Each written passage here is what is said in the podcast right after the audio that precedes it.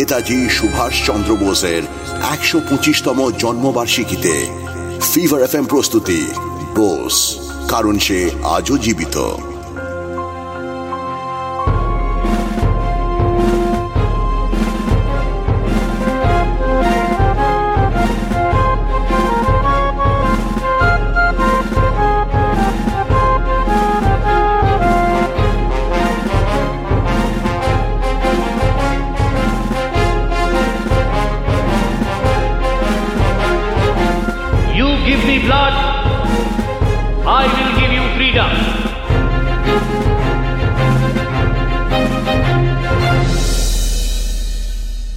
নমস্কার, আমি রূপা গাঙ্গুলি। ব্রিটিশ শাসনের অন্যতম প্রাণকেন্দ্র প্রেসিডেন্সি কলেজে দাঁড়িয়ে কিছু ভারতীয় ছাত্র ওদেরই দিল পাল্টা মার। এই ঘটনা অকল্পনীয় হলেও সত্যি। দুই পক্ষই খুনাক্ষরে বুঝতে পারেনি হয়তো যে এই ঘটনা তাদের ইতিহাসে একটা জায়গা করে দেবে। এই ঘটনার ফলে সারা বাংলা, এমনকি সারা দেশ জুড়ে ব্যাপক চাঞ্চল্য সৃষ্টি হলো। কোথাও অফুরান আনন্দ, তো কোথাও ভবিষ্যৎ নিয়ে আশঙ্কা। আশঙ্কা, কারণ ইংরেজরাও তো চুপ করে থাকার পাত্র নয়, না?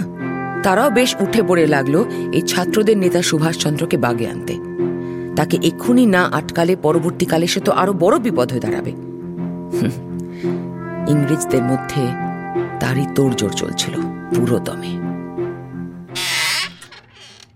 This incident is highly alarming. How do these bloody coolies have the audacity to stand up to us and assault us?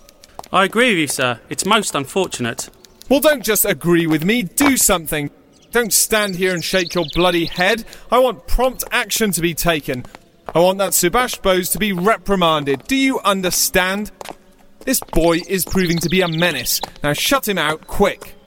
Right, sir. I'll do the needful. You bloody well better. And remember that these initial sparks will have to be nipped in the bud. Otherwise, they'll spread like wildfire, so be extra careful.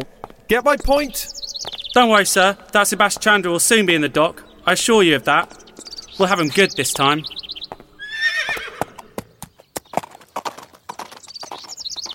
আগুন তো ছড়িয়ে পড়েছিল তরুণ সমাজের বুকে তারা ভালো করেই বুঝে নিয়েছিল যে স্বাধীনতার জন্য লড়তে হলে আলাদা করে রাজনীতির কোনো বিশেষ ময়দানে নামতে হয় না।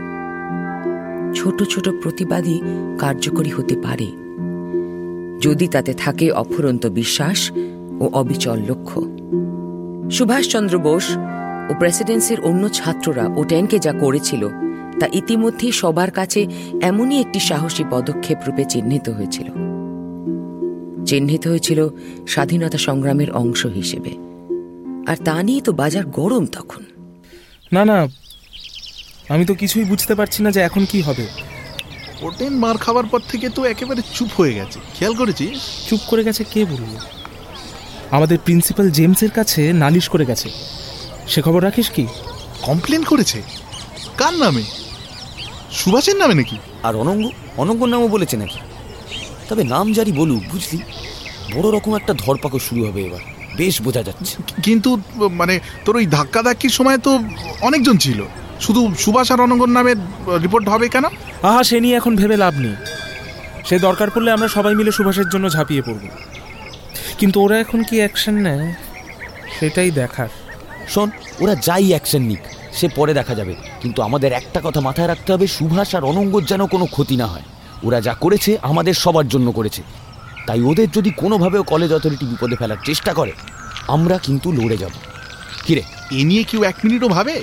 অবশ্যই আমরা ওদের জন্য জান লড়িয়ে দেবো। আর তাছাড়া আসার কথাই যে আমাদের সঙ্গে এ লড়াইয়ে আরও অনেকে আছে। কারা আছে আবার সঙ্গে?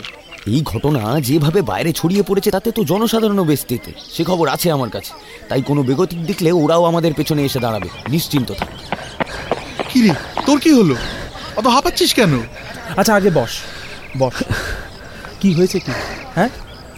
এই ওকে একটু জল দে তো। সুভাষ সুভাষকে কি হয়েছে সুভাষে বল। সুভাষকে প্রিন্সিপাল জেমসের ঘরে। প্রিন্সিপাল জেমস জেমস কি করেছে সুভাষকে?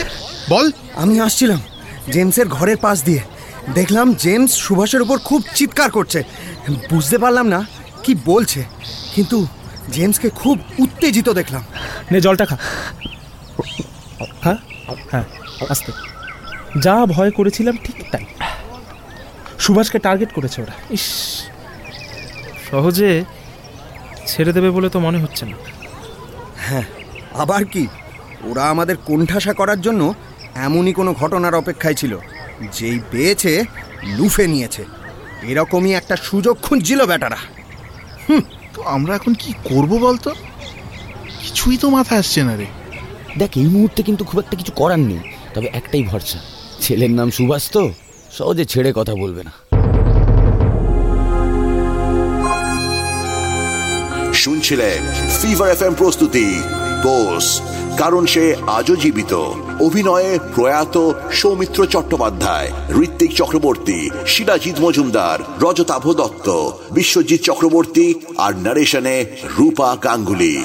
আপনি শুনছেন এইচ টি স্মার্ট কাস্ট আর এটি ফিভার এফ এম এর প্রোডাকশন HT Smartcast.